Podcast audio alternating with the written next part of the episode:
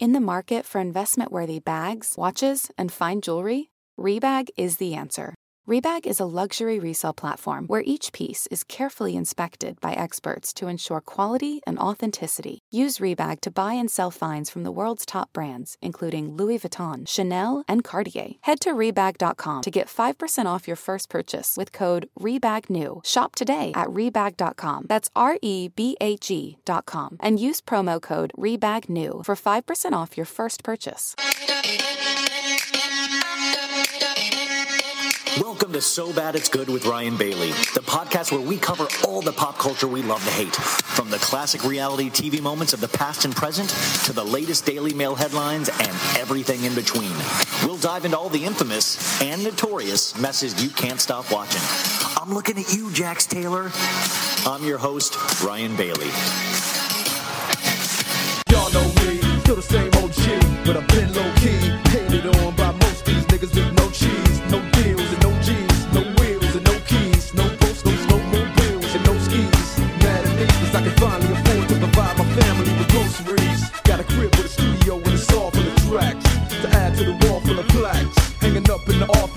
and of my house like trophies. But y'all think I'ma let my dough freeze? Hold please, you better bow down on both knees. Who you think taught you to smoke trees? Who you think brought you the ODs? Easy E's, Ice Cubes and DOCs, the Snoop Deal Double G's, and the group that said motherfuck the police. Gave you a tape full of dope fiends to bump when you stroll through your hood.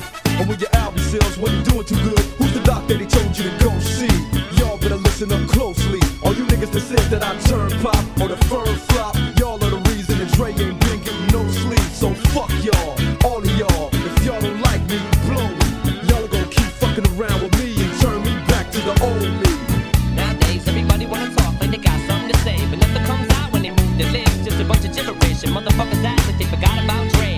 Nowadays, everybody wanna talk like they got something to say, but nothing comes out when they move their lips. Just a bunch of gibberish and motherfuckers act like they forgot about Dre. If it was up to me, you motherfuckers would stop coming up to me with your hands out, looking up to me like you want something free. When my last CD out, you wasn't bumping me. But now that I got this little company, everybody wanna come to me like it was some disease. But you won't get a crumb from me, cause I'm from the streets of. I told them all, all them little gangsters, who you think helped mold them all? Now you wanna run around talking about guns like I ain't got none. What you think I sold them all? I forgot what a potty mouth Dr. Dre is. I don't even think he's a doctor. Um, what's up, folks? It's so bad it's good with Ryan Bailey. I am Ryan Bailey. It is It is Wednesday. This is your Wednesday episode. Um, so I have strep throat and I'm getting better. My fever, I believe, has broken, so that's positive. Uh, glands are not hurting as bad, and I'm still using, trying to use a very low voice. But I wanted to um, put out something. But I actually, I'm I'm putting out something today. Well, just because, man, today was the worst day for me to not be able to talk to you guys. Do you know how much crap happened today? It was almost like, it was almost like God was like, screw you, Ryan. I'm going to take your voice away and then have every pop culture story just, I'm going to throw it out there. You know, like, I mean, so let's cover everything. And by the way, something just dropped about 30 minutes ago. And I'm just like, what? Please make it stop. Could we all agree? If there's anybody that is in charge of pop cult- culture figures out there, please stop. Think about me for what? Can't I think about you all the time? Can't you think about me? So here's what we're dealing with today already, folks. Um, Kylie Jenner officially confirms she's pregnant. Now, this has been rumored, but she's probably five to six months along. She releases a video, fully edited. I think Steven Spielberg directed it or something. Always the most highly produced videos with Kylie. She spends her billion dollars very well. She really has quality. Like you see everybody finding out, and each scene where they're finding out, they look like they're in some kind of castle with like candles and everything lit everywhere. It's just like everything is so staged. Like my life is so messy compared to Kylie's. It's just like shit. Like I have a bag and I just throw shit in there. Like I just throw like there's like loose change, like a receipt, like a tissue, like a random tissue's always in there. I don't even have tissues. You know, you know what I'm saying? Like I just have a like a grab bag of shit. Kylie Jenner, everything is just so perfect. I just it, it, it upsets me, you know. Like Kylie seems nice, I guess, but like it's just too staged and planned out, and all. I just I, I, I like I like their pools. Their pools look amazing. I don't know. You know what I'm saying though? Like it just that's not. I, I'm Midwestern. Like I just don't. I just I, I don't know. I don't know why that's the thing I chose. That that's that's what bothers. that's what bothers me about this whole thing is it's just too neat. I need a man Travis Scott look like he's all like happy and stuff, and I'm like Travis. Travis was so happy he'd actually put a ring on it. You know what I'm saying? Like I still don't understand what happened because it said he's had a girlfriend the whole time. There's that rumor that he had that one girlfriend he's still with, and that he supposedly has a kid with allegedly, and so now during quarantine, like quarantine for the Kardashian men it was like a cleanup season for the Kardashian women, even though it's like they always create their own doom with the men they choose. So, like, was Kylie's quarantine project to get pregnant again? And I, I'm not trying to be mean, but I'm saying, like, Kylie wanted to get pregnant again. Like, in interviews, she said this is the right age for Stormy to have a sibling. So then it was like, she really must like, like, Travis, unless she I mean, Stormy is kind of perfect, but you know what I'm saying? Do you ever think about that of like really go in on the topic? And I know I'm a little, maybe my fever hasn't broken actually as I'm starting to, to protrude sweat. Maybe I'm just nervous because I feel like Chris knows I'm talking about them. But, um, I thought it was fascinating. You guys got to watch this video. It's like just a couple minutes long, but it's all. But I'm just like, who edits this? Is there like a team of editors? Is there like a truck outside the house putting footage together? Because you know it's not like Kylie uh, over on like iMovies, like piecing things together. I mean, that would be amazing though if Kylie was like an insane. Okay, I gotta. I'm talking too much already, and I, I see this. I like. I like talking to you guys, and when I don't get to talk, I was on the internet way too much today, making stupid memes. Half don't. I don't even think make sense. I just got so del- herpy derpy. Is that even a word? Herpy derp. Like no, I got you know like I got slap happy at moments and then I'm just on the internet. I don't have a voice to talk, and so then I just all of it gets built up, and then I turn on a mic and I go. So that was one story. Um, Scott and Amelia Bedelia broke up, supposedly. Well, no, they did. They're taking some time apart, it says. And I, you know what? I I fully support Amelia. I I make fun of Amelia Bedelia, but this is exactly why we made fun of this relationship to begin with, because we knew Scott's heart wasn't in it. You know, sometimes when you see something, a pop culture news story, it is exactly as it seems, and this is what it was. It was exactly as it seems. Scott is not over Courtney. Also, Scott is not a good man. Scott is a troubled man. He has no code, no ethics, no morals, and he's rich. He potentially has a substance abuse issue issue because of problems he's not dealt with in therapy about his parents, about his childhood, all of that stuff. Regardless, he then unfortunately takes that out on younger women. And it that became a pattern and that's really dangerous you know? I can make fun of amelia for a lot of things but my thing that was upsetting about that is that now amelia is going to compare a lot of her future boyfriends to scott disick you know is that this potentially, you know, like men or even in women to men in relationships or men to men, is that we all leave, uh, you know, these little like psychic scars on each other, right? You know, and you carry those on to your next relationship or your next relationship. And sometimes it makes those next relationships so much harder because you're carrying around all this emotional baggage from all of these relationships and all of these people that potentially have harmed you along the way, you know, the road of life. Holy shit. How, I mean, I got to be on more medicine more often. That was so deep. Um, what if I haven't even been recording this? No, I'm recording. Um, but you know what I'm saying? So my thought was like, oh man, he's not in this. And you could tell in every photo, she looks completely, completely in love. And um, he didn't. He just looked like he was like, yeah, I'm here. Yeah. I, hey, I'll let you take a picture, babe. That's that's good enough. I don't need to smile for this. You know? He's like, wear wear a skimpier bikini so the paparazzi can take a shot of me with a hot girl in a skimpy bikini. Like, it, it, you know what I'm saying? So I think she completely made the right decision. Uh, Lisa Rinna, of course, uh, uh, People magazine said multiple sources confirmed that they were broken up, and my thought was it's all each one of those sources is Lisa Rinna in a different wig. She's like, it's Brenda, they broke up. Hey, it's Marjorie, they broke up hey, it's like, ma'am, this sounds like the uh, same lips. Oh no, it's not. It's not Lisa Rinna. I'll tell you that much. Um, but I think that's great. I hope they don't get back together. Usually with breakups, though, they usually get one more time uh, with each other. Sorry, let me turn this air thing off. I, um, my my body temperature seems to go hot and cold. Like I'll be cold one moment, then I'll start sweating the next. It's uh, how do you say it? it's it's sexy. Um, so that was a news story, but I'm very happy about that one. I think we all saw that coming. And isn't it funny that it happens at the beginning of September, the end of summer? So it is the definition of a summer fling. What is the uh, somebody wrote? Uh, it's like uh, it's like summer lovin' from Greece, which I love. Like summer lovin' had me a blast. Summer lovin' happened so fast. Met a guy rich and with kids. Met a girl. I don't even know her name. I miss Courtney so much. Uh, is she humping Travis? um, I think this is making sense. And uh, so that happened. What else? We that see. There's only two stories. There was so much, you guys. Um, okay, let's let's do another. Let's do another one. We're we're getting close. Um, Okay, Britney's demon dad files to end conservatorship. Now, this is great. We are one step closer to actually uh, free Britney actually happening. Britney might be free. Now, this is really interesting. So remember, Britney got a top notch lawyer finally, which she had to get approved by a judge to be able to get a good attorney because she's had a court appointed attorney this whole time, which is ridiculous. So what this this conservatorship been going on 13 years.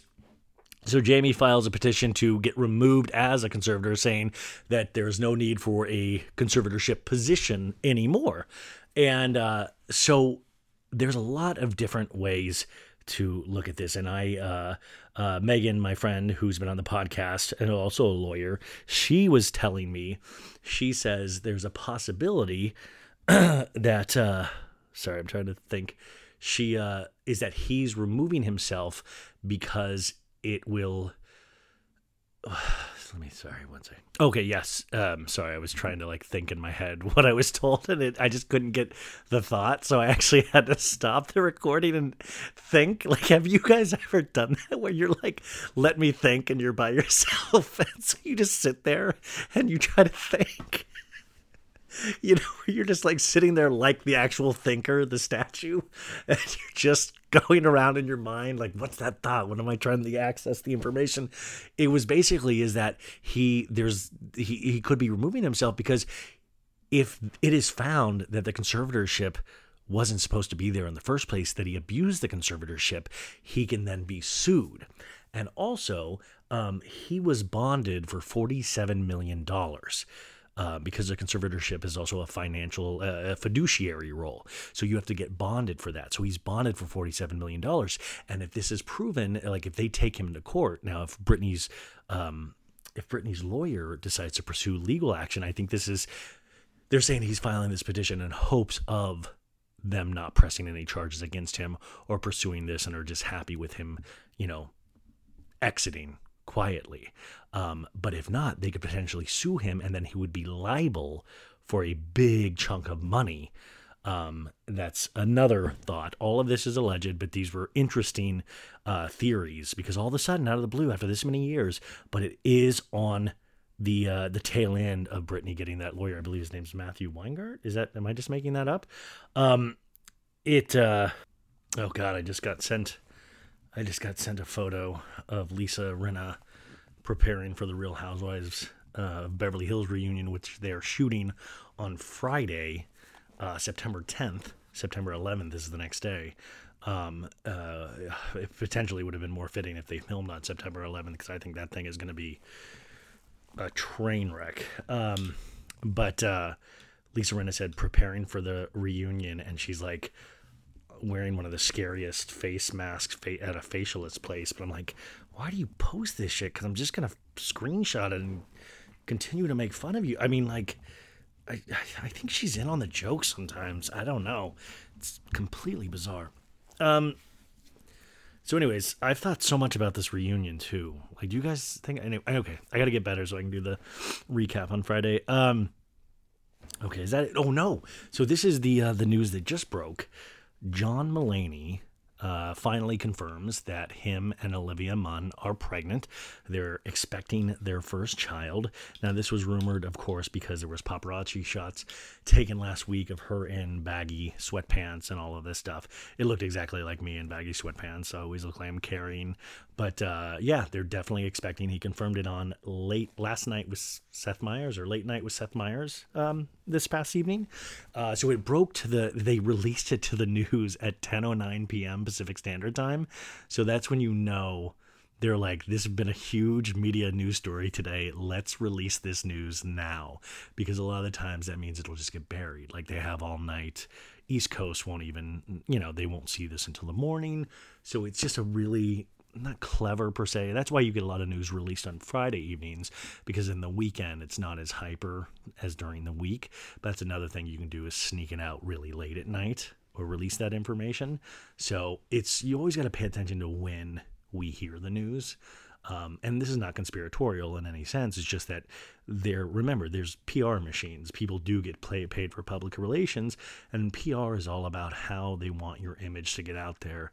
When, and and part of that is timing, you know, and that's why they have a plan on promoting movies, TV shows, actors, actresses, you know. So it's all by design, you know. Same thing with uh, album releases, all of that stuff.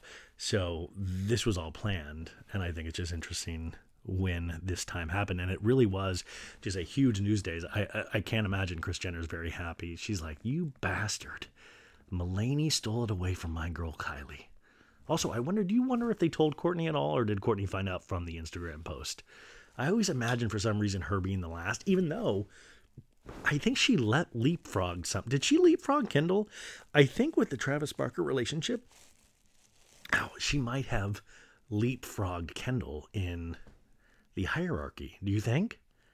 Like, I think she might not be the most boring Kardashian anymore by a long shot. She should close down Poosh. I've said that. I said that uh, last week, and I've said that multiple, multiple times. I think I don't even think that exists. I think she Courtney just likes to tell people. I think she has just the web domain, and I think it's just. I don't think it even. I don't. Does anybody read Poosh?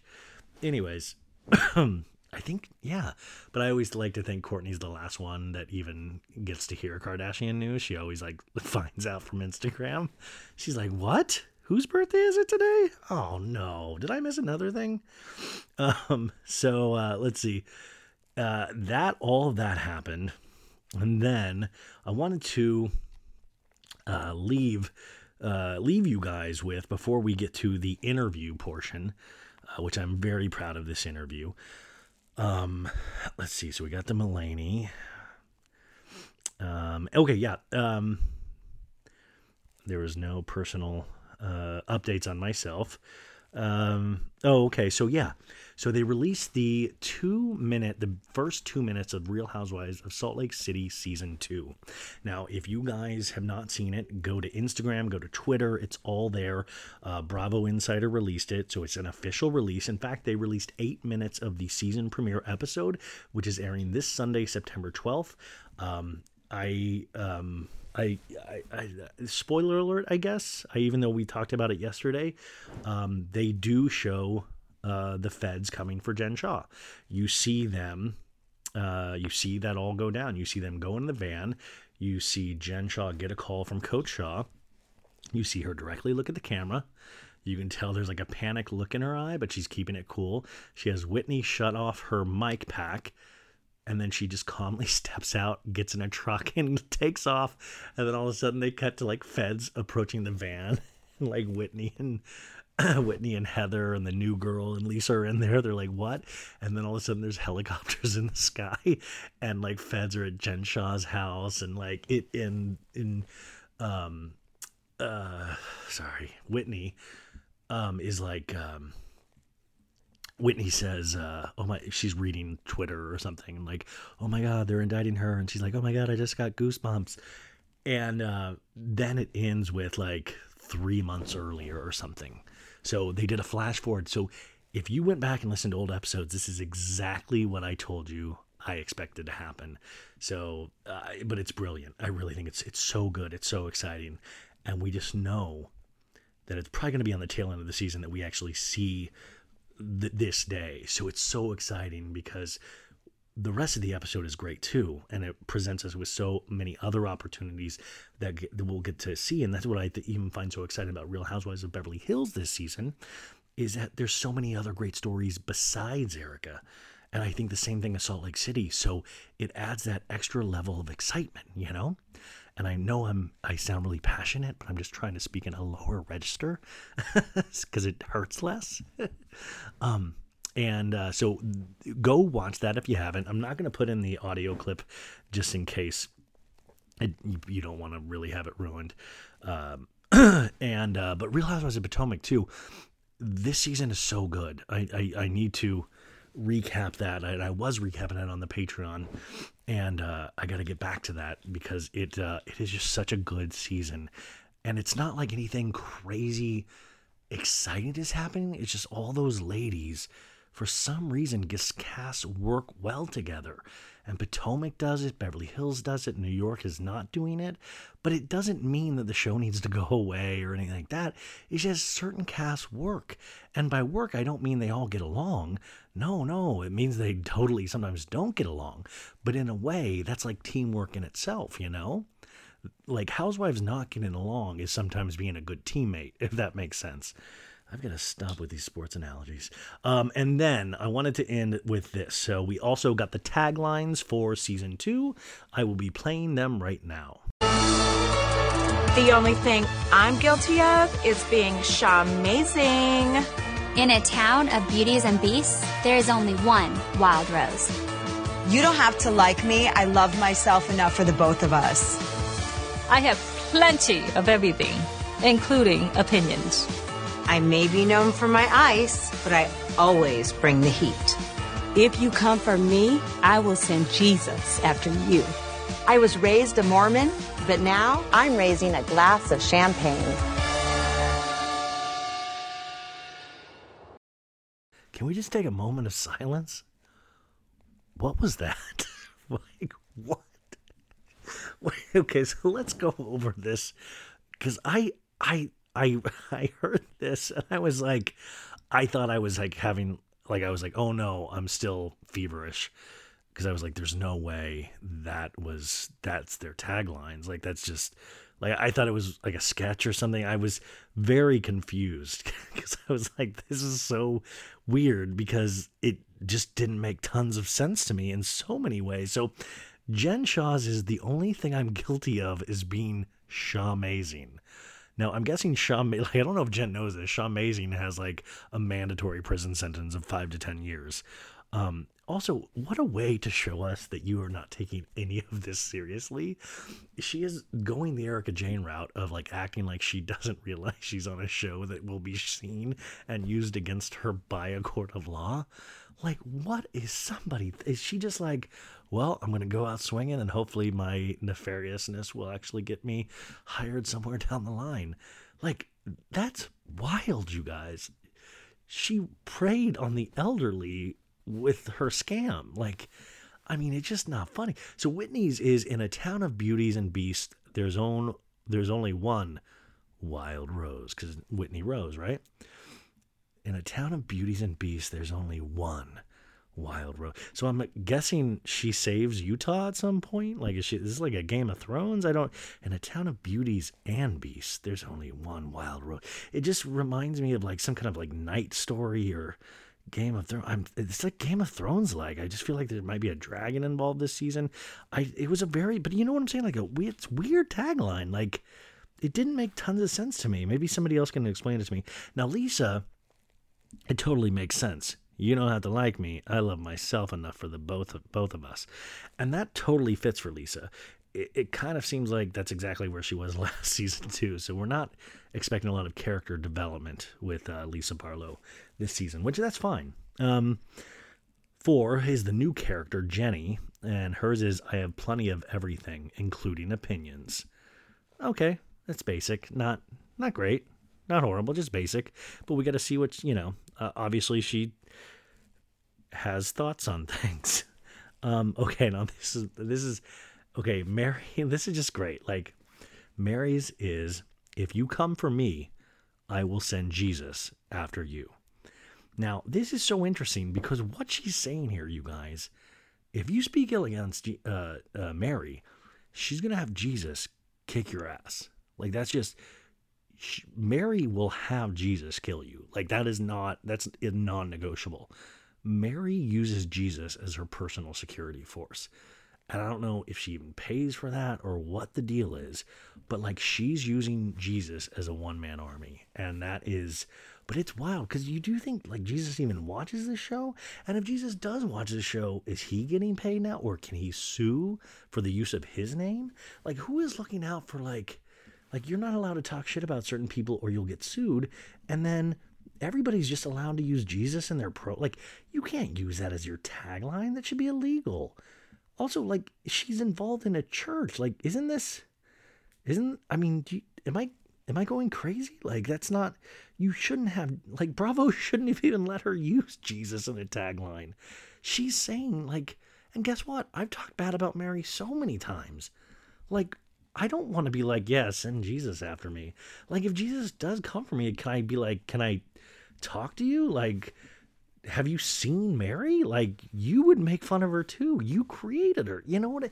like, it's just such a confusing tagline and it raises so many theological questions for me. Um, Meredith is great. I may be known for my ice, but I always bring the heat. And I think that's a I think that's a good tagline. And Meredith definitely engages this season. From the first episode that I, I saw, she gets in, she very passionate a couple times in the episode, and it was really nice to see. I think I might have given her not enough credit last season in certain episodes, so really thought hers was great. And then Heather's is I was raised a Mormon, but now I'm raising a glass of champagne. Now I love Heather, but I was raised. So what is she saying? I was like, once I got out of religion, I became an alcoholic. Like what? But now, I, but now I'm. I was like, I was raised a Catholic, but now I'm raising a huge bottle of vodka. Um, I was raised a Mormon, but now I'm raising a glass of champagne. Like I already know Heather is kind of like, you know, cast off by the Mormon community of uh, Utah in some ways, and I can't imagine this really helps anything but good for her. I mean, so those are the taglines for Real, Real Housewives of Salt Lake City, and I just thought I needed to share those with you guys. So that was the segment I'm going to do. Oh my God, I'm almost talked this long, and I have a couple people that are going to be mad at me that I did. So I'm going to get off here in one more sec. Guys, see, but it's so fun talking to you guys, and it's okay. Um, oh, the last thing I watched the first episode of Impeachment uh, American Crime Story, Ryan Murphy's series. They did the beautiful one on the People versus OJ a couple years ago, and they did the Gianni Versace one that you can find on Netflix. But the first episode with Beanie Feldstein and um, Sarah Paulson as uh, Linda Tripp. It, eh, I mean, Sarah Paulson. I mean, just she's gonna win an Emmy for this. Just the first episode alone, I was like, oh my god, that's Sarah Paulson. But she it's so hard when you have to imitate somebody else, but then kind of still inject them with humanity, like actually make them a human. And from the first episode, she killed it. Of course, you don't get to see Clive Owen as Bill Clinton until the very end. And even then, you're just like, come on, man. You're casting Clive Owen as Bill Clinton. Like, Bill Clinton's like, yeah, all right. They got the casting right on. um, but it was really good. I really, I really dug it. I can't wait for more episodes. So I think that is definitely worth checking out. And finally, I wanted to say Bachelor in Paradise. I am loving it so much. And I'm not going to get into it right now because I could literally do a whole episode on it because I really find it fascinating for so many reasons. Because I really don't like watching The Bachelor and Bachelorette, but I do because I'm a masochist. But, Bachelor in Paradise just works wall to wall for so many reasons. It's almost like The Bachelor and Bachelorette should only exist so they can have a feeder system into Bachelor in Paradise, just to have a rotating cast on that show. Because I, I find it so good. So I'm going to do an episode on that down the line because I just I want to talk about it and talk some things through with you guys with it. But if you're not watching it, I think you could probably catch up. I think there's only been like six or seven episodes so far. But I found it really entertaining. It gets better and better each week. Okay, so today's the guest. So it's a So Bad It's Good rewind. I've never done this before, but I'm replaying an interview. I did this a couple months ago with the one and only Heather Gay from Real Housewives of Salt Lake City. And I'm doing this uh, because Salt Lake City airs this Sunday. So hopefully you'll get pumped. And I know we have a lot of new listeners since I did this interview. Also, it was one of the interviews I'm kind of the most proud of because we actually go kind of deep in it. We talk about divorce, we talk about the upcoming season, we talk about Jen Shaw, and she does talk about it. She she really talks about it. And if you guys already heard this, you know what I'm talking about. Um, so, for those of you who have already listened to it, don't want to listen to it again, totally get it. I'll talk to you, um, I think, on Thursday and, of course, on Friday. Hopefully, if everything keeps healing. Um, but for those of you didn't, who didn't, I think you're really going to. Uh, if you didn't like Heather, I think you're going to love Heather. If you already liked Heather, I think you're going to really like Heather. Um, but it just was one of those great uh, conversations for me personally where I got off that and I was like, I think that one went good. And I rarely say that. I mean, Mediza can contest it. Like, I'll always, like, how'd it go? Oh, it was horrible. Like, I, I just never think it goes well. So, um, this was one that I just thought really went well. I was really happy with this one. So I thought it would just be the perfect time to play this because we're all so pumped about Salt Lake right now. Or maybe I just am, but I really am pumped for this season. So, uh, ladies and gentlemen, uh, here is Heather Gay. Thank you so much. If you already listened, so um, the 30 minutes before this, hopefully it was a little taste. And uh, thank you guys for sticking with me. And thank you for all the well wishes. I am getting better, and I will talk to you very soon. Bye. Okay, you guys, ladies and gentlemen, uh, I am so excited to have my next guest. You are not going to believe who I'm talking about. If you listen to this podcast at all, you know I have talked about her since the very first episode of her first season of uh, what I think is an iconic Bravo show. She is one half of the supergroup Bad Weather. She is a woman who is blazing her own trail. Uh, she is the most iconic single writer. Uh, and I think she's just a clarion call for everything that is good and pure in the Bravo universe. But we'll see if she's going to fall uh, prey to that second season curse. Ladies and gentlemen, welcome to the show, Heather Gay. Heather. Hello. How are you? it's too late. I've already I've already yeah. come to the second se- the season two curse. I think See, I I, see, I want to get into all of this with you because I know I think you're a Bravo fan. Like, in fact, I know you're a Bravo fan even before this happened. But okay, so I do need to. I'm going to ask this question, and this is going to set the tone for the entire rest of the interview. So, are you ready? I'm ready. Okay. Will you marry me? Yes. Okay, well, that's a great interview, you guys. Let's see. We'll see Heather on the second season of Real. No, um, uh, I actually would love to do a spinoff called Heather After. Married. Are we gonna be so like good? Double, uh, uh, double writers with Heather and Ryan. Um, yeah, be like Ryan Bailey hyphen gay or gay Bailey. I mean, either one, we can make that happen. Um, okay, so there is actually no, there is actually an elephant in the room that I kind of want to get out of the way up top that everybody is going to be wondering about is um is beauty lab going to open more locations soon? Is that is that happening at all? Yes dude, that is in the works for sure. That's the big question. Everyone's just you know white knuckling the answer don't worry you can sleep rest assured we're expanding no uh the, the obvious uh question and and uh because i know this will hopefully be uh, talked about on season two and i know there's only so much we can talk about but there is a character and i think one of your friends i don't know if you're aware of her on the show uh, her name is jen Shah. oh, and heard of her. Heard okay, of her. yes, you had a lot of scenes with her in the first season, and uh, there is some stuff that is potentially ha- or that is happening that we all know is happening. Um, I know you can't really talk a lot about it, but like, are you okay? Like, is everything okay? You filmed the second season already, so is yeah. is what is I can say about? is this is this is the biggest, hugest thing that has happened to our community and to our group of friends and to Jen personally and to me personally. I mean, this is big and it's real. And um, if anyone, I just think my experience of being a housewife and being on this show has been the number one question everyone asks me is Is it real? Is it scripted? And I'm like, it is so real and it is so not scripted.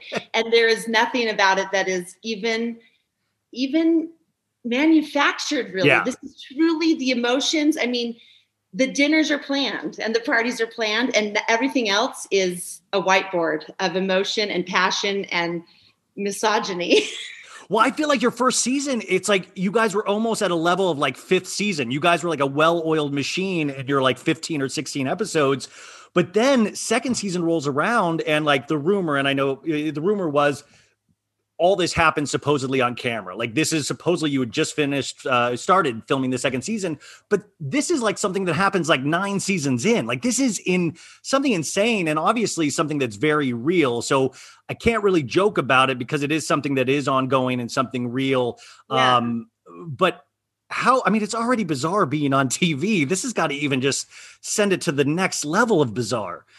Yeah, it it sends it. It was it had two of two um it had two results, I guess. Yeah. Two outcomes. And what I was going to say is so it's all very, very real, but it's also hyper realized. And I don't think anything's bigger or hi- more hyper realized than a federal indictment or your friend, you know, facing prison. Like this is hyper realized drama, but it is real and it's happening. And so what I can say is like, it does feel like we're 10 years in, but we're only second season. Everything plays out real time. We are in it with her. We are going through it as friends, as, you know, as people who for the first time in their lives are public figures and for the first time in their lives have to answer to not only their families and friends but to a worldwide audience and to also see their trials and struggles played out and and subject to public opinion. So it is it is all the five horsemen of yeah. of drama. You know yeah. what I mean? You've got yeah. I mean, it's like everything and and crime and passion and loyalties and friendships and all on the backdrop of Salt Lake City, Utah, you know. And, and, which by the way, I what I love about your show so much is that it what I always told people when talking about it, I said why your show has so, like legs, I feel like is that you have this backdrop of religion. You have such a foundation which the other housewives uh, shows do not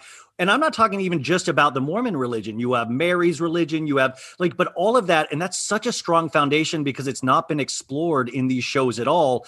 And especially you, I mean, your journey, like you really did have a journey from your first episode where I was like, oh no, she's going to get like, she's going to get really like nailed down by this whole process. And then by the end, where I was like, oh my god, you rose above, and you like each was episode. That the impression I gave, I did not rise above. No, no, wait, no, wait, wait, Heather, you were completely honest. Okay, this is what I, I and I, I, I know I'm over talking, but I, I, I'm, uh, I'm a divorced man, and I, um, your journey and, and some of the things that you said really hit me at such an emotional level of, you know, maybe even things weren't completely right, but I would there is this sense of potential failure that I that I you know I stood up in front of people. And the same thing with religion. You know when you do this under a backdrop of God you know that is so huge. That's more than just like your normal cheating or lying on Vanderpump rules. That's like that you're talking a lifetime commitment and then even into the afterlife but you were so honest about that. And you weren't like some like kind of wilted like wallflower. You were still like confident funny. We saw you even pick up that dude at sundance. We saw you know like you weren't like some so the journey from the first episode to the end you saw this full range of a person and that's what i loved about you you know? Well, i appreciate that. I feel um i feel like I'm going through this journey like it's happening. I mean, I I don't know if you know how I got on the show, but no, can you tell me? Actually, I, I, yeah, I purpose- absolutely. Well, I was a Bravo fan, and I entered the Bravo fan sweepstakes, and I saved all my cereal box tops and all my box tops. I put in an envelope, and I just entered the fan sweepstakes, and I won the lottery, and I got picked to be the fan participant. but that's kind of how I feel. Like it feels like I had. um you know, if we were to go back to like the core person who I was, even just going through the divorce, like, so I've had these big, huge shifts or schisms in my life, you know, and divorce was the first one because it separated me from like who my whole life purpose, you know, yeah. and, like, and I, I also didn't have a way to resolve that within the context of my religion for myself. So I had all these battles going on, like my personal identity, my family identity and my you know mormon identity. And so the first like thing to fall from that was the marriage. And then the second thing i think was the religion. And you guys kind of got to see me going through that process at the very very beginning. Yeah. So i i look back and i see my growth from the filming. And that's really only you know 16 weeks. But then you magnify that by the year and a half before it aired and where we're at now and i have left like if i had boulders in my backpack one of them was the shame of my divorce and the other was the conflict and cognitive dissonance with my religion. Yeah. And i've kind of you know, certainly I've taken those boulders out of my backpack, but I'm still wearing the backpack and I'm still, you know. Yeah, there are these scars that you that, Yeah, there's these scars that you learn to live with that you eventually kind of get proud of because it's a marker of something that you went through, but when you're going through it, you have no I mean, at least for me, I have no it, it was such foreign territory. Um, I, I, was raised uh, in Kansas and then moved to Arizona, and I, I, first met my my first like Mormons, and I my best friend was Mormon, and he um, he uh, got my other friend uh, Dusty. He uh, what is it when converted him to Mormonism, and I watched him go on his mission. And and I, what I will say was that I'd never seen such a close knit group of people and they all had smiles on their faces and they were all so nice and so and i just really love that aspect of it. But of course we know that with any religion or anything there are these other things um, and and part of it is so weird because you would think in your time of need it's like well isn't that the time they flock around you more? And we saw you where by the end you're like are we going to church on sunday? Are we you know like you're going to be talked about or gossiped about which is kind of a fun uh, metaphor for the whole Bravo universe. Um, but like, but also if you're so used to that, I mean, it's something that you miss in a way. And do we do we see you struggle with that more in the second season? Yeah, I mean, it doesn't go away. I'm still as effed up in second season two as I was in season one. I can't. Uh, I think I'm still working every day to reconcile what my new moral center is yeah. Because it's been ascribed to me my whole life. I didn't ever, it never mattered how I felt about something because how you feel is a betrayal to what you're supposed to do, right? You feel yeah. like you want to party, you feel like you want to have sex, you feel like you don't want to go to church, you know, but you don't, that's feelings shouldn't matter. You choose, you make choices, and you do, you know, you, you detach from those feelings. So that's can be really so it's like this marriage though of like of of i mean that's what you say when you went to vegas. You're like oh there's drinking there's this there's that like all of the bad things are potentially in vegas. But that is like just because all of these things you're you're now able to do doesn't mean you should. And i, I mean thinking i was i was thinking of are you watching real housewives of new york this season? Yes. Wait do you wait that's what i was like are you like do you shy away from watching these shows? Like I would figure it would like give you like a pit in your stomach watching like Leah McSweeney's doing second season and she's converting to Judaism, but we haven't really gotten too much into that. Like, do you take notes when you watch these shows? No, I mean, I I I think um, I was a student of the show before I was on the show, before I won the sweepstakes. uh, but now it's um,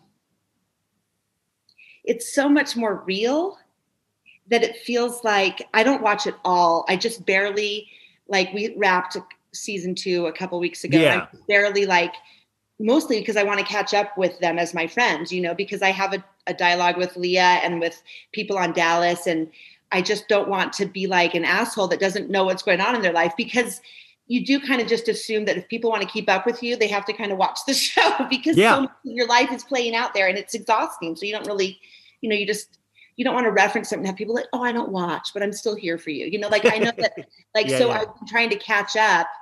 And um when I watch now, you just I just feel empathy. I just feel empathy and admiration and and I laugh more. I laugh more yeah. like, you know, now you get that it wasn't the producers making that happen. You get that it's just like, of course, when the cameras are on you, you can't button your jacket, you know, or you look like you've never toasted cheese before. You know what I mean? Like it's just the second it happens, just like, oh, I, I know where my yeah. spoons are, but the second the camera's on you, you can't find them and you look like this fumbling woman that's pretending to have a kitchen. But yeah. so I see those moments and I laugh because I know they're organic and real.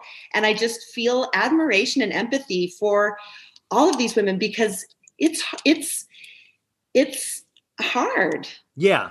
Well, I mean, and also it was, I think, a, a, different level of hard for you and potentially Leah because your shows premiered during a worldwide pandemic. You didn't, you weren't out on the streets. I mean, maybe you were, but I mean, if you were, you were masked potentially, and and you know, you you didn't get to it the same way that other housewives have in the past. So I can't imagine what it's like to have the only um, litmus of how it's going is through social media. Right. You know, and I have a very complicated relationship with social media because kind of my experience once I started the process of the show was really, really horribly negative. So I, um, I don't. You mean at the the very beginning? Yeah, yeah, yeah. You know, like in the very beginning, you know, Salt Lake's small and we're insular, and kind of like what you're saying about these close knit Mormon friends you had in Arizona. And you see these people, and they're so genuinely happy and service oriented and good natured and fun and loyal and and you know have a sense of humor about themselves and everything in the world. But at the underneath that, there is just a pretty rigorous demand of who we are supposed to show up as every single day and that it's gets hard to do. And I forgot where I was going with this, but no, we're talking about oh, the beach. We're so insular. Yeah, yeah, yeah. We're so insular. So our code of conduct is so like it's not something that's probably accessible to the entire nation. So they see us and they're just like, these women are crazy. They're fighting about like flashing or they're fighting about yeah, good time girl. Yeah, yeah, yeah, yeah. Yeah, they're fighting about things that um, but it's because we're such an insular, close knit community that when the show, when we started filming the show, I mean, it was like we were famous before it had even aired in in Salt Lake City. And they didn't and were I'm sure they were worried like what is revealed? What are they saying about this religion? What are they, you know, like and yeah. that's got to be interesting. And I'm sure even your ex was potentially worried about that. So I can't even imagine having to deal with all of that before anything had actually made it to TV. And it, it was it was really hard because I hadn't come out yet. Nobody knew how I felt really about Mormonism. I hadn't said anything but just name, rank, serial number. You know, I'd shown up every but you Sunday, said it, active in the community.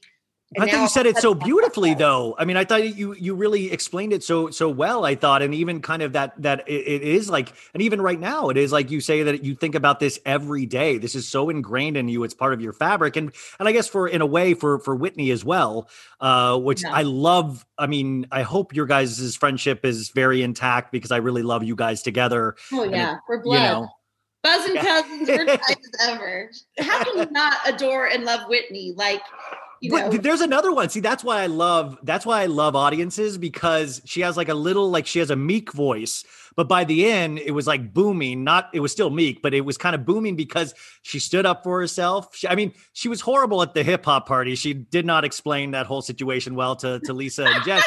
I mean, just hor- this off like really got awful. But I loved, I loved that she was she was wanting to do the right thing and i loved that that in turn set lisa off because lisa i mean that's just and i'm not trying to but like just character archetypes if you're looking at lisa i don't think she thought you guys would be fan favorites like you were and by the time you got to reunion I think that had all added up in her head where I thought she thought this was going to be smooth sailing. And especially, I told you this before we started filming was there any aspect i know you guys you actually are real friends with jen but jen is so loud and so outspoken and such a like a vibrant personality that i was like it looked like all of these ladies thought she is the lead of this show and i need to make sure i'm okay with jen shah.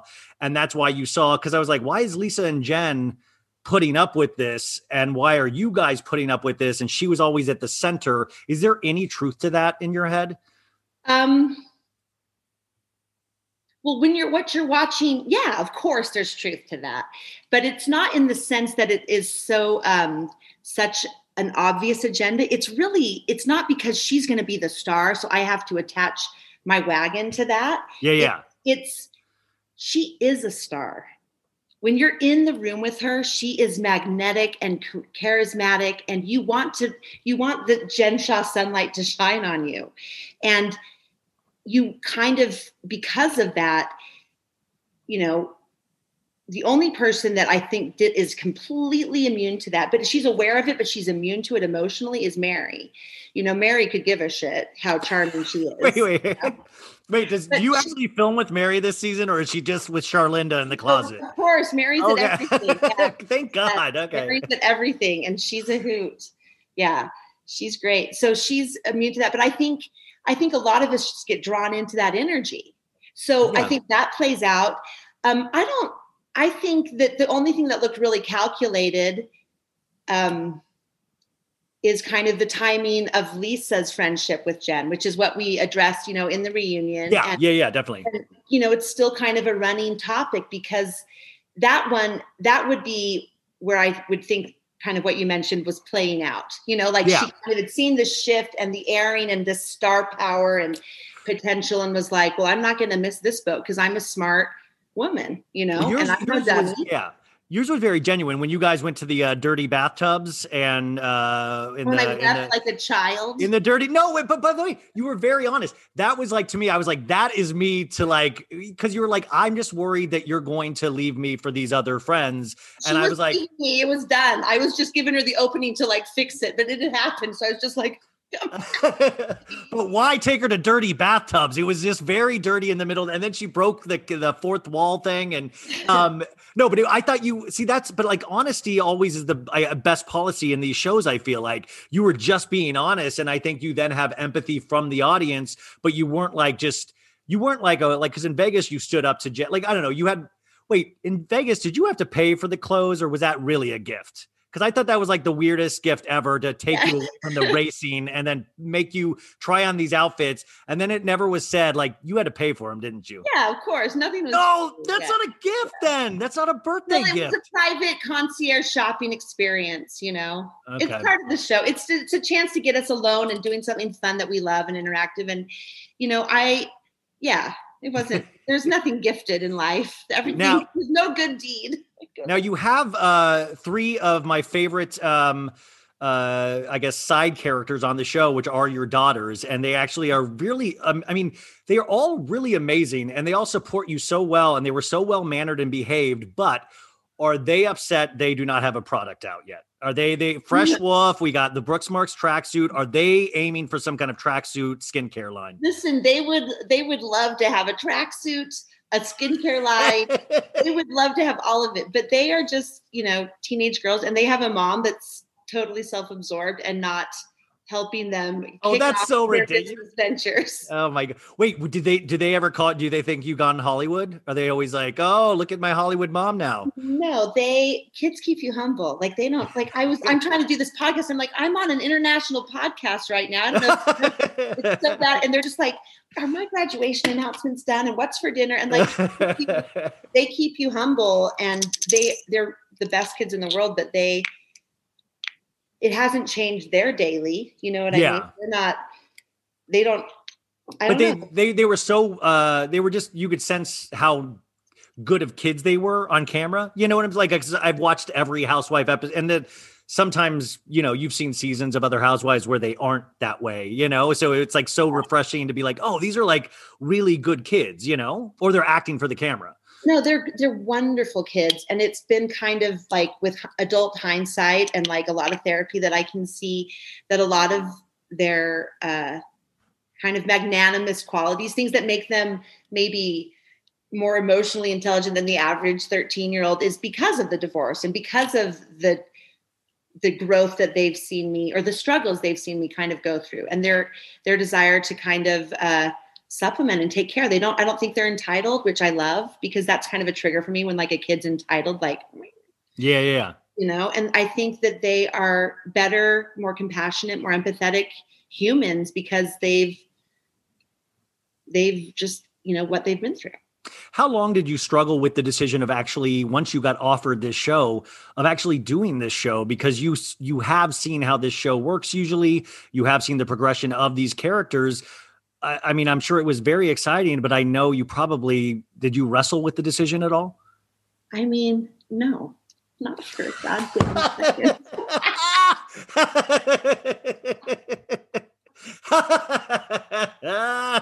it was just like where do i sign? Do you need my blood? What do you and then need? and then halfway through you're like what did I do? Oh my god no no that's that's gl- being glib. The truth is i never believed it was real so there was never this there's never me sitting down with the option. I just thought okay listen they're stringing you along because you know a lot of people in the community and you're and you're reveal you know what i mean? They're, they're Yeah. and this is up to the point of doing like the sizzle reel and stuff. So i never believed it was real. And then even then when we filmed i thought this is so fun. This is so great And I totally get that it's probably me just like be, getting all these people together and then just like letting them go off into the sunset. I never believed that I would be a part of it. I never believed that I would be, you know, cast. And so, and even when it was cast, I thought, okay, well, maybe it's going to be one of those you know, my so-called life, one season wonders. You know? Yeah, I mean, but like, so I would that would be a gift, but you know what I'm saying? One of those things that just like you Google yeah. it, you can't find it ever again, and it happened, and it just goes away. So I don't know even now if I've let it sink in the reality of it. So, but the opportunity I never flinched at because it just seemed like somebody said, "Here's a winning lottery ticket. Do you want to scratch it?" Yeah, goddamn, yeah. like I'll use my it. You know, so um, I just never. I'm still feel grateful, and I feel um, surreal. It still feels yeah. surreal. I have to imagine that reunion when you were actually sitting there in New York next to Andy.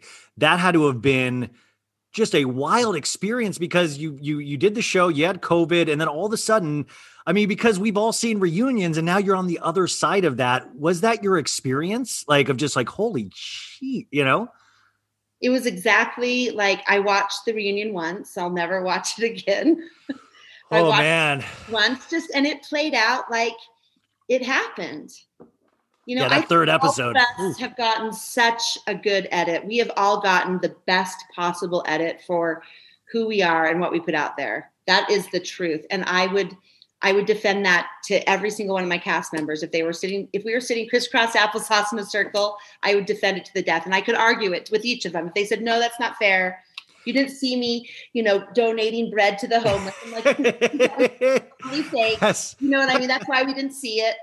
Like you see what people are in the in the in between. Yeah, that's what I'm saying. Like the camera had by some weird alchemy actually picks up on who people are, and like you can, can like you know, Jax always complains about a bad edit, but at the end of the day, you it still has this kernel of truth because cameras don't lie usually you know yeah. um uh w- as a fan though did you crack up when lisa said bad weather because we were like oh that's pretty like that's iconic i mean that's like now i mean that what a gift i was like what a gift that like weird kermit the frog like face like it was such a gift.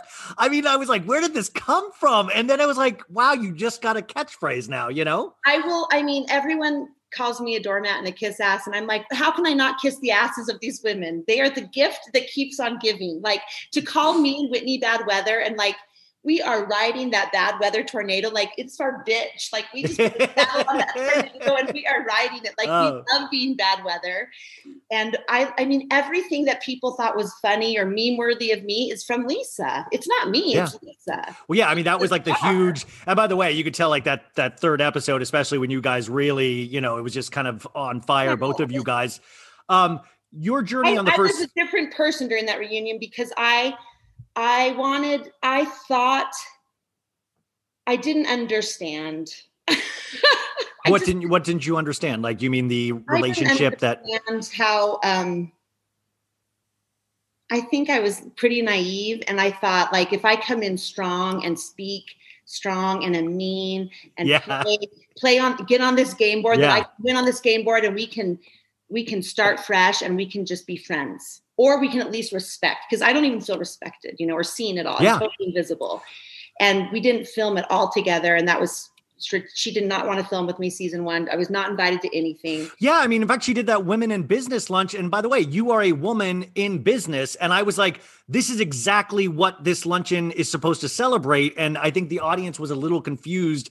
And I think at I that point, confused because I, am on the show because of her, and now I'm like not, you know. And well, yeah, she said she cast the show. She didn't act like she knew you even from college, and that was the so it was interesting, and I love love that you said that that you were aware that you came in with that kind of energy because it was this kind of person using their voice, but you know you're a really nice person underneath it. So it's it was like on top nice of it. Person. I'm not a nice person, but I do genuinely want everyone to like.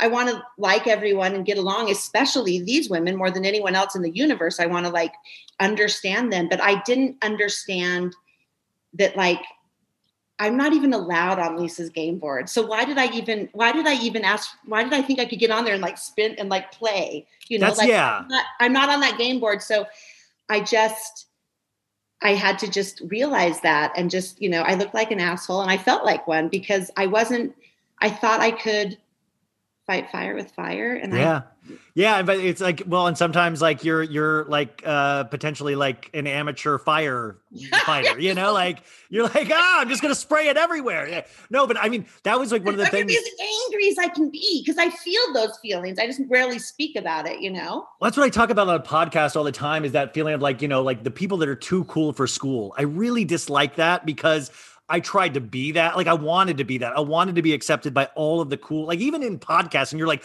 I hope the, which is so funny to even say cool podcast, podcasters, which is like, like there's no cool podcaster, but like the fact that I wanted that so badly. And then you're like, wait, if I can just, if I can just be me, there's like eventually people will catch up to that. And then the people that those are your people, you know? And I think it's like wanting to be liked by everybody or, or liking everybody until they, I don't know. It, I, but I really understood that um, do we, and I really, and I don't want to say like, I like Lisa and her family. I really loved her kids. Yeah. I, all of that stuff. But yeah. I hope, I hope in the second season we get to see more interaction and also Meredith, um, uh, a beautiful woman, but like, at a certain point, uh, disengaging is not gonna like we gotta engage here. Like, I mean, at a certain point where you like, you better engage this season. Like, we can do that three. I don't know. Times. You're gonna see me. I take cues from all of my housewife friends. And i just i try to i try to be a lisa. I try to be a meredith. I try to be a jen. I try to be all of wait how do you be a how do you be a mary? How are you a mary?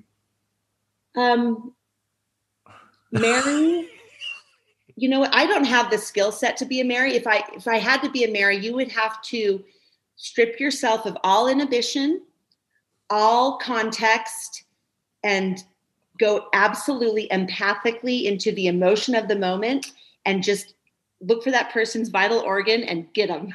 I love.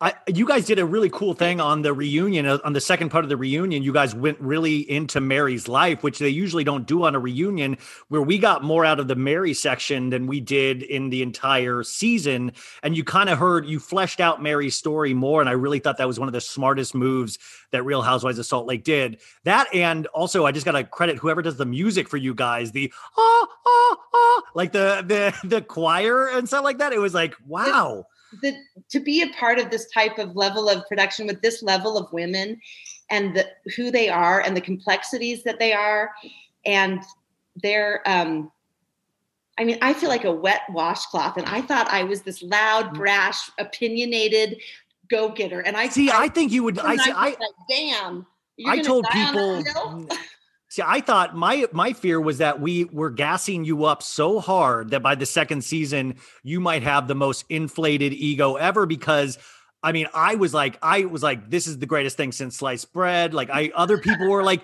well, but also Leah, that was happening to a, little bit as well, and Tiffany Moon to a degree as well. That sometimes you're like, the Bravo fandom goes so hard that I'm like, well, what does that do to a person's psyche where all of a sudden they are potentially insecure about things, and now they're told they're the greatest thing ever? What does that do to somebody before they cameras roll again? Folks, summer is just around the corner, so it's time to say goodbye to those jackets and sweaters and hello to shorts and tees. Now, I wanted to update my wardrobe for the long haul without spending a fortune, and luckily, I found Quince. Now, I have a lineup of timeless pieces I want that will keep me looking fresh year after year. I got a pair of tan shorts, I got a pair of green shorts. I cannot wait to style these for summer, and I gotta tell you, the quality is great because Quince has all the seasonal must haves like 100% European linen shirts from 30 $30 performance polos and versatile flow knit activewear. The best part? All Quince items are priced 50 to 80% less than similar brands. Quince cuts out the cost of the middleman by partnering directly with top factories and passes that savings on to us. And Quince only works with factories that use safe, ethical, and responsible manufacturing practices and premium fabrics and finishes, so you can feel good about what you're wearing on every level.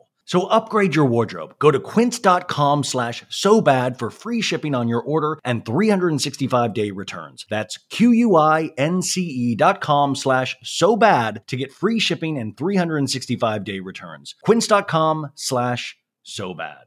Tired of not being able to get a hold of anyone when you have questions about your credit card? With 24 7 US based live customer service from Discover, everyone has the option to talk to a real person anytime, day or night. Yeah, you heard that right. You can talk to a human on the Discover customer service team anytime. So, the next time you have a question about your credit card, call 1 800 Discover to get the service you deserve. Limitations apply. See terms at discover.com/slash credit card.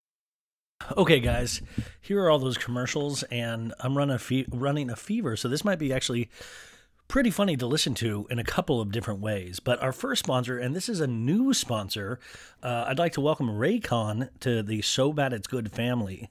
Um, this is actually cool. So, Raycon are like earbuds you can listen to music to, and they sent me a pair, and they're effing awesome. Like it, like I was using them in Nashville to drown out the sounds of the people at the Kid Rock bar.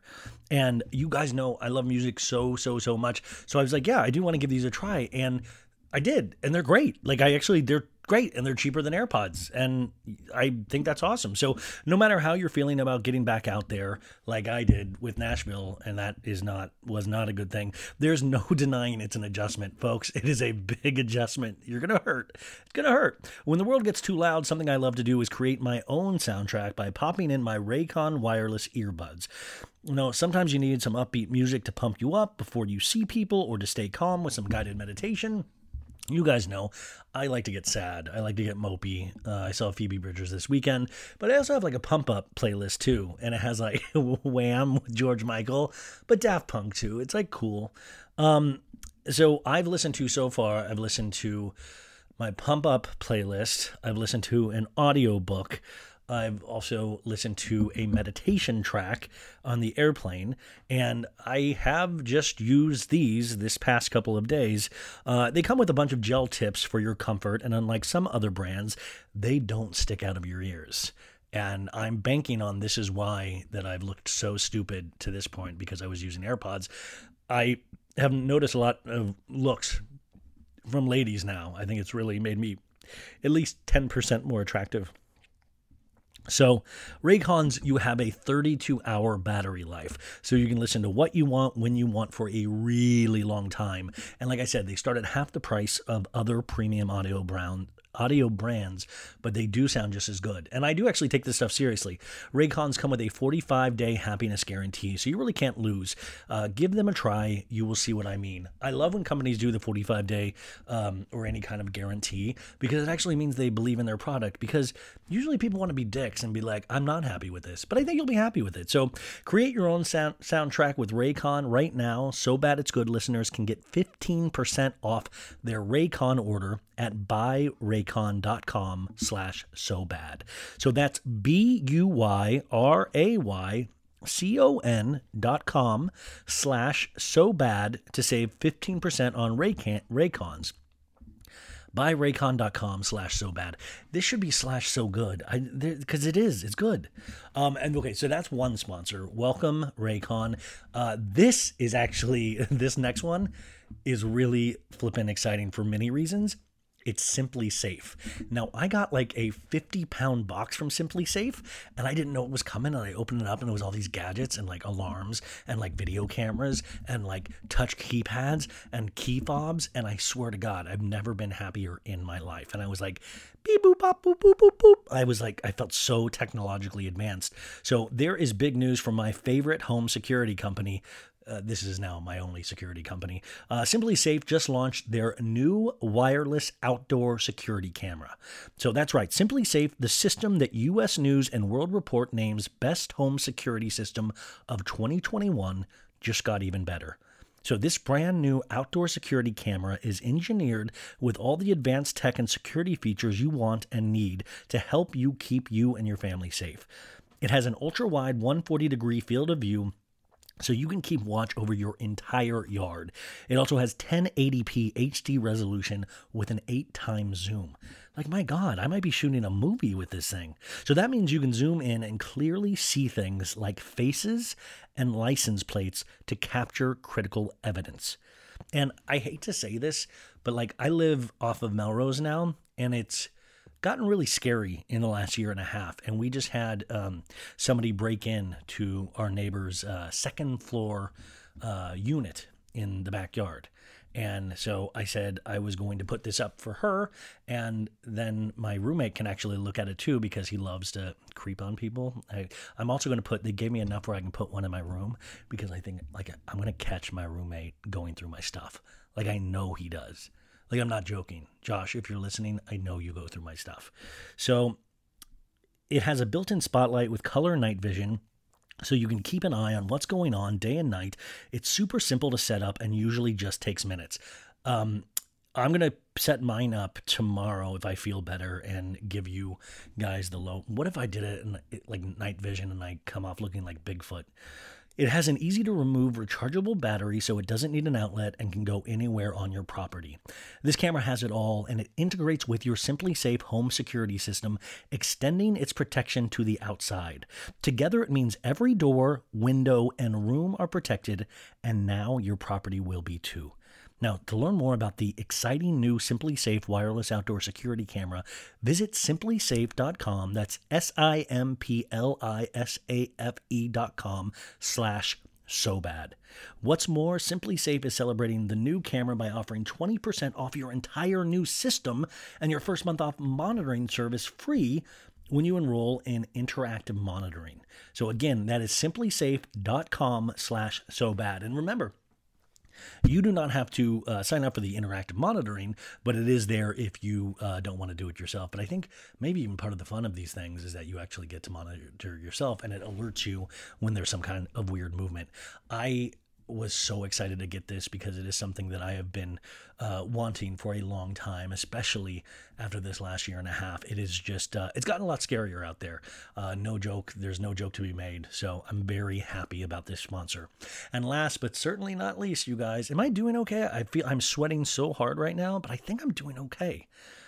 Um, okay, I think I'm doing okay. So the third and last, but sexiest is Dame. So, as we talked about on the show many times, we should seek out what's right for us and not compromise on what's most important. So, our relationships should add value to our lives, especially in the bedroom. So, why don't we think the same way about our sex toys? Dame Products is a woman owned sex toy company making the next generation of vulva tested, vulva approved vibrators. Can I can we get a different word than vulva? I mean, no offense to vulvas, but um, Founded by a sex educator and an engineering whiz, Dame develops toys with the help of real humans and couples like you. They're closing the pleasure gap and helping the world one vulva at a time. So their vibrators and accessories are made with medical grade silicone, smart design principles, and lots of love, earning glowing press from the New York Times, W Magazine, and many more. I swear to God, I'm not joking. I think Kourtney Kardashian uses this. Like, no shit, like her and Travis. Um, whether you're a couple looking for an extra boost where it matters or on a journey of self exploration, and by the way, neither of those you should be ashamed about, um, we're sure they will earn a spot on your nightstand. Um, they want me to recommend this product, the Eva. It's a couple's vibrator giving you clitoral stimulation during penetrative sex. Its flexible wings tuck under your labia for a snug fit. I have personally not used this, folks, but I've read the reviews and it's all been positive and I just don't feel comfortable. Um, uh, I don't need to get into this, but you know, like I just feel weird. Of like, can I test? Can I test a product out on? You know, like it's just weird. And the best part, Dame offers hassle-free returns within 60 days, so your satisfaction literally guaranteed. So go to dameproducts.com forward slash so bad today for 15% off site wide. Again, go to dameproducts.com forward slash so bad today for 15% off site wide. Oh my God, folks, I am done. My I am sweating so bad and my throat hurts so bad. So here is the rest of Sophie. We got about 25 more minutes and you guys are out of here. I love you. Thank you so much for the support and I will talk to you very soon. Well, I can tell you, like, and I said this at the reunion that it that the experience of being on this show has been transformative. And I can say that, which is, you know, that seems kind of lofty, you know, like you go on, and it's, but to be very clear, like I, I'm pretty, um, I'm pretty dead inside. Like my tagline that they didn't accept was, "I'm, I may be the, I'm, I may be dead inside, but I'm still the life of the party." and, Wait, did you think that was in the running for the something they would actually take? I'm dead inside. I thought, like, this, and this is what this is what's happening here. So everything to me is a gift and kind of a an, an unexpected blessing. I yeah. that term, but you're also I'm also at the point in my life where I'm I'm coming out of an identity that defined every single choice I've ever made. And so I feel like it was transformative because I lost my religion, but I found faith in humanity. Because yeah. I the this journey of me going from when they first announced the show and there were rumors that I was involved, everyone was like, well, hell no, she's not involved. And then it became clear, then they announced that I was involved. And the campaign kind of, before even they announced it, the campaign locally on social media against me and Whitney was really horrible. And I'm saying horrible in the context of like, you know, world tragedies. It wasn't, it wasn't horrible. Yeah, yeah, yeah. Of anything major, but it was horrible for me. Personal tragedies are just, yeah. yeah you know, in this small community, I have these young kids. I've decided to do this show. I don't know how popular it's going to be. And all of a sudden, the only thing I'm getting from it is just absolutely slandered on social media. And they're, you know, they didn't, they wouldn't even use our pictures. They would use, because I didn't have a big social media following. I was private, you know, I was just a yeah. mom. And they would use the, they would use the ass from uh, Shrek for Whitney and they'd use Shrek for me. And those are the only pictures they would show. They would, uh, people insiders were like leaking where we were filming. They would make fun of every outfit we wore. They would make fun of me. I was clearly the underdog. No one knew why I was there. They just trolled me so so badly that they had two of the sites shut down for bullying. Oh my god. Oh and. I, and I was I never complained. I was never a part of it. I just went private and I didn't go on Instagram ever. Which was hard for me because social media was such a community and that's how I built my business. But I had to shut it down. I just had to not go on because it was like everything, all of your worst fears growing up of what people are judging you for came true in an instant. And there was nothing to counteract it. There was nothing. There was no one hearing me speak, knowing anything about my life. They were judging me from a, a curated social media standpoint, which I had not done well. And they were putting me up against women like Lisa, yeah. Meredith, Jen. You know, and I'm coming in like, you know, with my dress barn outfit and my shoes that I love, but they fit. You know what I mean? And it was, it just felt like confirmation that what you had always doubted, but your parents said, no, people like you for you, and people like you because you're smart, and people like you because you're funny. That that was all proven to be false, as you kind of know. You know, you're like, no, actually, mom and dad, yeah. this is what matters. so, but nobody and tells you about that when you get to the age where you realize your parents are just liars, just huge liars. liars. Yeah. Yeah. Liars. And so it kind of all of those deep rooted like things that you've worked through your whole life to get over became manifest because truly if you look at a lot of social media, that's what it's based on, right? Like just the big brass rings. And then the show aired. And all of a sudden, things that I didn't even know I was doing, like when I didn't even know the camera was recording me, like flapper with kinkles or. I mean, that was a great line, but that was a beautiful, that was a funny ass line. That's why poor boy. Cameras on me. I didn't know. I had no idea, you know. But if you can, but that's who you are. And that's what's so amazing is you're that funny without like, so um, uh, speaking of your business, oh, Beauty Lab, at the end of the first season, you have the kind of op- opening, or you know, um, but then we hit a pandemic, which is like what I understood about the pandemic is that we weren't going to beauty labs. Uh, I mean, so we shut down. We shut our doors immediately about a week after filming the finale and our yeah. opening. So we had this beautiful. Space. Meredith wore the first mask of any pandemic. She had the first face mask. Totally clairvoyant. And so the season finale of of season one of Real Housewives of Salt Lake City was held at Beauty Lab, and that was our grand opening. And that was um, a week before the pandemic hit and the lockdown started. So we immediately shut our doors and we were closed until May. And then we opened up in May, and um, we have been doubling our business since May. A lot of that was people were like, I don't want to risk not getting my services, but a lot of it has been the show. Yeah. And just the new space allows us to have bigger growth. And so we're seeing that and it's been amazing. And you know are people coming in to see you now? That's a uh, I have a patreon and i have people were quite you know, like are like are people coming in just to say is heather here? You know? Yeah. and it's like women that totally relate like you're saying like women that get they're just like i feel you. Like a lot of marginalized mormons a lot of gay mormons um, part of like the process of leaving the church is a lot like coming out because you're basically saying the identity that I want to, who I was born to be, is incongruent with the faith I'm supposed to live and the the beliefs of my family and my community. And so it's hard. yeah, know, because you, to- can still, I mean, and we're, we're, we're entering Pride Month right now, which I was like, I just, I find that such a weird fallacy for God to be all loving and all opening with arms. But then if you're gay, that's not, you know, like that's just so, it's like, gay people love God just as much as straight people love God. You know, it's like God such a bizarre. people. Exactly. More than, more than these straight people have. I think I think God loves gay people more. I'm just going to say it. I um, do you have 15 more minutes, or do you got to go? No, I'm time. I'm great. Okay, I'm great. okay, cool, I cool. feel like- wait, I feel like we barely got started. How long? We just barely got started. I just want I don't want to be rude. I could talk to you for hours and hours, but um, are Well, we I feel like I turned on and on. Okay, perfect. I no, this is my favorite thing ever. So thank you. But um, I got to ask something that's potentially upsetting to me personally. Okay. Are we seeing you dating this season? Not at all. What? Yay!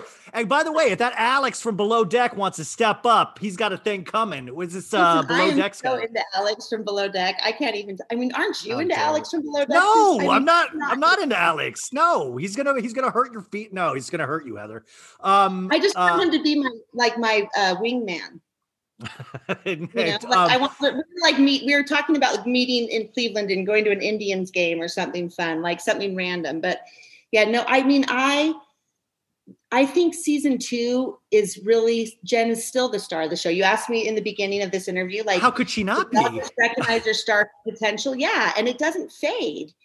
So yeah but but heather it doesn't i mean there's a whole nother thing now propelling that star power i mean like that that to me is a whole nother ball of wax that i i mean in fact like i just wonder sometimes if you guys and i don't think you can answer this like are you guys shocked she still kept filming? That that's the only thing that like i mean it just it really hit all the bravo fandom so hard that i was even like are you because because all of that leak stuff had come out already that had nothing to do with any government things so i was like i thought that was going to be her season two story of like who was leaking all of this crap of her yelling at people? And that's what i thought was going to be. So when this happened it was just kind of blew all of us away you know Mhm. um but uh but i know you can't talk about that so more about the uh the first wait what I would like to say, though, honestly, in response to that, is you asked if I was shocked that she kept filming. I was grateful she kept filming.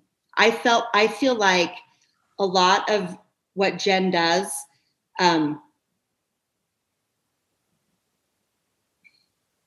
entertains us all. Season Yeah. one. Speaking Season season, one. I would Season never yeah, think her personal life would be fodder for entertainment. Be I want to be very clear about that for season two. But like I think about the Kardashians, and I know this is I'm probably going to get me crucified, but I'm going to be honest with you, Ryan.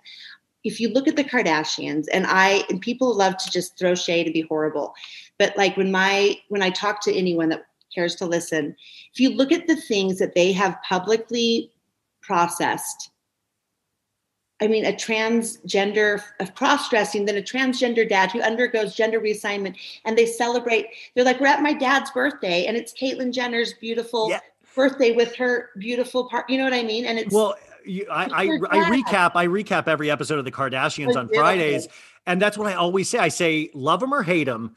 That family has gone through divorce, transitions, uh, bu- but also go- going from going from a family that I mean, they were they were well off, but nowhere like to to billionaires. You know, like you watch, you talk about aspirational, but then at the same time, we're watching it where it's not all that. You see how much pain they go through that almost causes this.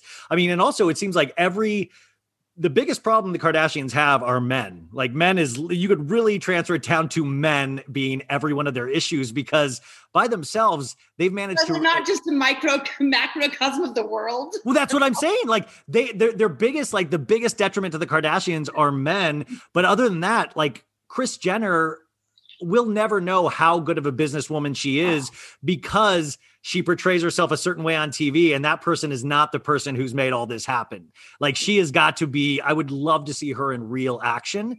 Um, but speaking of Kardashians, you know, you you seem like all of us where you watched all of these shows, not just Bravo. I mean, did you were you do you watch the Kardashians? Do you what do you watch? Uh I mean, well, I'm a, I'm a, listen, I'm a reality junkie. I, I watched mostly New York, but all the Housewives. I started with OC, of course. Um, I've watched Kardashians, but not to the point where I would um, you know, not like I could dissect a, a Housewives of New York. You know what I mean? Like I, I, I but I of course love. We have a, a oil painting mural of Kylie Jenner in our beauty lab.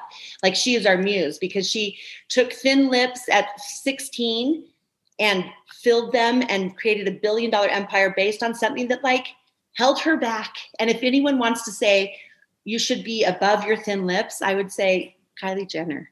well, okay, wait. Speaking of Kylie, you have one of the greatest honors that I I because this person, like, I feel like, oh my god, this makes like a, Rihanna follows you. Rihanna, man, I know. Like She- oh, Rihanna, like what's that? She follows Whitney too. Whitney's just like cool. See, about that's what I'm like. But see, Rihanna gets it. Like Rihanna, the people that Rihanna follow, you got to pay attention to because she gets it. Like, has she ever DM'd yet, or have you ever go, "What's up, Rihanna"? Like, have you ever DM'd her? Listen, Rihanna is cool as shit. Obviously, I don't need to tell you that. No, no, no. Yeah. Rihanna sent me a message that is like, I I would if I I have a Stevie Nicks playlist that her security guard gave me from a pop up concert she did. Okay, I was like, Framed in my what? I was like, you're talking to her security now. I'm talking around. What I'm saying is, I have that framed and on display. And when Rihanna DM'd me, I was like, "This is gonna. I'm gonna make this like a poster in my office." But it's so sacred to me. That it's like, like- the woman, the prophetess, the woman. It's sacred scripture. But it's like you look at Rihanna and she and who she is, and so un, you know authentically herself, and this empire she's created, and the things she's gone through.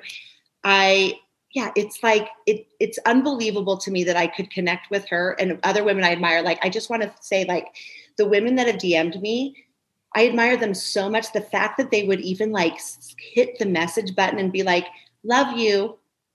It it changes it changes what we we're talking about like when all of your deepest fears of like what the world values is real once the show aired and it wasn't just based on like an Instagram image. It was like based on the footage and the content and the stuff that they saw every week.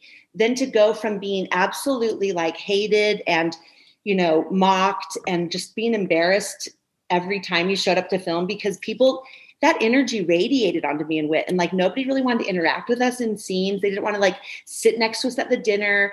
They didn't want to have anyone know that they were there, our friends, because the stink was on us. And it was perpetuated by some of our castmates. But it So shows you very there's strength in that. That's what I thought was so cool about the season. What that there is strength in underdogs. There is strength in that, and and I I feel it's funny uh, with Housewives now. We look at it as almost like uh, Survivor. You know, like where you know what tactic are you going to use here, and and you know we're like okay who who's going to come onto the show, and who do we need to take off the show, and half the time the fans aren't even really like Bravo's not like going like what does Ryan think? We need you know like Bravo's going to do what Bravo's going to do, but it is funny we we now ha- like we now hash out these scenes so intensely that I I think even the producers might be like, why are they going this deep with everything? Because you see online how deep we go with like fan theories and stuff like that. Like it's got to be shocking when sometimes the truth isn't even as exciting as the things we're coming up with. N- yeah i mean it's just like it's it's just a fascinating to have people i feel like the bravo fans are like my fans like they're my people like they're the ones that are home like me watching 600 pound life and hoarders and intervention. Those are my shows. Oh, do you watch 90 Day Fiance? Do you watch 90 Day? of course. I have it i have a 90 day fiance mug hold of course you know exactly whose it is. Oh, oh, Larissa. who who is against the queen will die yeah, you're Colty, man. Uh Colty's Wife of the most expensive prostitutes, my darling. No, I love all the merch. Colty. I Did love you see Colty's married? Did you see Colty's married again? No, I've got to Col- watch. I love Colty got married I again. Colt. Colt had a whole glow up too, which I loved. I love Well, Colt's glow up. Okay. Oh, this is actually a Patreon listener said if they were to go to your beauty lab as a beginner, what would you recommend for a beginner uh, that somebody that just walks in off the street? This is a, a girl, a lady from my Patreon asked this. Okay, well, someone that walks in off the street, I'd be like, "Hi, let's get you a T-shirt and a bottled water." Like, what? I mean, if you come to Beauty Lab, it's we would say, what is it that's keeping you, that's holding you back? Like, what is it when you wake up, you're just like, God damn, I cannot even look in the mirror until I put on lip gloss and put spoons on my eyes or whatever it is that's keeping you like every every woman knows. Like they'll be like, it's a, it's the bags under my eyes, or it's this age spot on my cheek, or it's that my lips are small. You know, it's just some stupid little thing that no one else notices or cares about, but it's integral to your identity. And we'd be like, let's fix it. Not fix it. Let's address it. How did you get into like the beauty lab business to begin with? Like, how did that even start to become something? I know it's you and your partner. Uh, I'm forgetting her well, name. Dre. Dre. I've been Dre's my partner, but I've been a I've been um I think it's I think entrepreneurs are born. I think it's in you just to be like entrepreneurial and just kind of be I'm fascinated and passionate about business. I always have been as a young kid. I you know worked at 15, leveraged my yogurt job for a better yogurt yogurt job, entered speech contests, like always just, you know, hustling side gigs worked for my dad, had side gigs for my dad, you know, like we whitewater rafted, like, like rinse out his, but you know what I mean? Just ways to like mm-hmm. side gig economy. I was always into it. And then at, in college, I had a business and I was passionate about earrings and having that business. But um, basically, I was a photographer, a stay at home mom that wanted to that kind of started a photography business, fashion photography, and then I started a social media business. And I had a friend that approached me and said, "Do you want to do social media in exchange for free Botox?" And I said, "Sure, why not?" You know, like stretch my budget and do trade. So I was doing trade for Instagram posts and photography. I would get influencers that I was friends with, take their pictures, have them come to the uh, plastic surgeon's office, and I'd get free services. And he got an offer for a different job, like um, his business was failing. It was not doing well at all. And I saw so many problems with it. And then he offered it to me and I had a divorce settlement. And so I bought him out and just said, let's go for it. Let's see what I That's can crazy. like make it better. It was such a horrible business, the business model, the whole medical industry, the whole cosmetic injection industry. It was like walking into like a scrape off home and being yeah. an architect and interior designer, be like, oh my gosh, yes, like let me clear this out and build something. And so we just started a purely cosmetic injectable business kind of for our demographic, young millennials that just wanted lips, cheeks, Botox, and yeah. out the door. Is it is it crazy? I mean, did it feel like a perfect fit though? No, I hate the industry. I don't even wash my own face. but like I also love I also, you know, I'm in it now and it was and it was it was just an opportunity that crossed my path and I was dead inside so I said, "Well, why not? What all do I have to lose besides money?" You know? And so I did it and and we turned it around and within 2 years we were one of the biggest med spas in the city and we're in a sat we are, there are more med spas in Salt Lake City per capita than Beverly Hills. We are so saturated. We are a saturated plastic surgery med spa capital of the world. We're like top 10 always. Okay. Wow. I know that's, that's actually well, somebody and somebody pointed this out on the Patreon. They said, and I don't know if this is true, that you guys give free laser treatments for scars to women of abuse. Is that is that true? Yes. Well, we have a foundation called Don't Leave, which is it's a it's a foundation to promote mental health awareness, but specifically we offer free laser treatment for scar removal for self-harm or uh, track marks from drug addiction.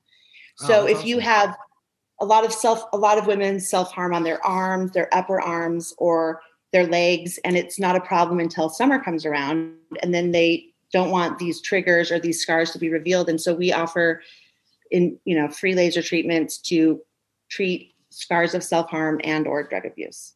And that's really like what we're passionate about. I would say 30 to 40 percent of our business every day is for the foundation and charitable. Holy wow that's huge. I mean that's so um huge uh it's this huge. is a- terrifying it's terrifying that that many people have self-harm scars and track marks that's that should be reflective of our society that people are in pain and we need to address it. Yeah. you know? No, I mean it is it's like everybody has this huge thing that they go through that usually is kept in the secret. So it's like amazing that this kind of stuff encourages people to, you know, I don't know. It's amazing. Um, this is also about uh, somebody asked um, all the positive feedback that you got this season that you received from all of the fans does it make um did it make you rethink so throughout the season you had spoken about your regrets of uh your your marriage ending but having all of this positive feedback and, and even seeing that single rider image which is crap i mean it's just such a great image uh did it make you rethink of like no i'm pretty good. Like i mean this is actually i'm i'm kind of might be like it might be exciting to not be in a marriage right now. Is that any part of your thought process? Of course, of course, of course. And what all the positive feedback I got, it really supplemented kind of the losses I was feeling in terms of my family and my community and my religion. And I am so that's why it was transformative because I felt so much love and appreciation for the things that were effortless for me, for just who I was, not for that people weren't DMing me like, you're so hot, you know, where are your shoes from? Like they were DMing me like, you made me laugh. I understand. I felt that pain. No one's ever articulated that for me. I felt a community of same spirits, you know, and I felt like I trauma bonded with a lot of women and a lot of gay Mormons and a lot of ex Mormons and a lot of Catholic women, you know, that were never married because they were waiting for the right guy, you know, or never, yeah. you know, just all these all these sacrifices we make in terms of as women and and men too. It's just I felt like the positive feedback helped me let go of a lot of the things that I thought were only people only cared about. Like people yeah. only care about your looks and how large you live and how extra you are because that's what yeah. it felt like for a long time. And then the Bravo fan and Bravo universe kind of came in and said, "No, girl, we like when they you think the mic's not on." You know yeah, what I yeah, mean? Yeah, like, yeah, no, that's I mean, like, like that, when you ask somebody to save your hamburger, you know that type of stuff made season two for me a lot more freeing because I just showed up as me. I didn't show up as like, I've got to be a housewife because the Bravo fans need a housewife. Like, find me some designer gear. You know, I just showed up as me. And because I realized that that's what worked and what kind of hit. So it was a gift. It was like this, you know, total gift. And I was there another part to that question? no, it was just saying that, like, I mean, it, there is this aspect of it potentially of like, you know, like that that moment when you realize. I, I, remember there was one moment after my marriage that like it was, set, oh. but it, it keeps coming back and forth where I was like, well, this this might this might be okay. Like this this this maybe this is going to be okay. Like, and I mean, it still goes back and forth with me, but there is some for me where I was like, okay, wait a sec, my world, I'm I'm still here. You know. Yeah. No, I would have to say that with all the wonderful good things and the daily happiness and joy, like there is just a deep sadness in me that'll probably never go away. Yeah, that you said something so earlier. I, I'm not raising my children and my grandchildren with, you know. Yeah, you uh you said something that not raising my children with the father with the father, you know. But I think we saw like a love though between your family, even in I mean that's TV and stuff, but like even uh Billy or I'm not sure his last name, or you know, like it, it seemed like it seemed like that family unit was potentially still strong, you know, and you saw how well raised your daughters were. And so I almost thought like you are in in a sense teaching them to be better people, like and stronger people in and and that's of course my my Bravo Sunday morning Monday morning quarterback. But no, you said no, something earlier. Yeah, daily, of course, I'm happy to not stay married to Billy. That's his and it's Billy Gay. You know, I'm I know that it's universally happier and easier and better. But I can't, I still have not like, you know, because the story's unfinished, you know? And I also yeah. don't want to want to be 80 and have to have like seven families blended, you know, for the marriage of our granddaughter. Does that make sense? Like I it totally does. Specific view of the family I wanted for my kids, you know, and I have to, I'm still working on redefining that. And I'm obviously still totally messed up.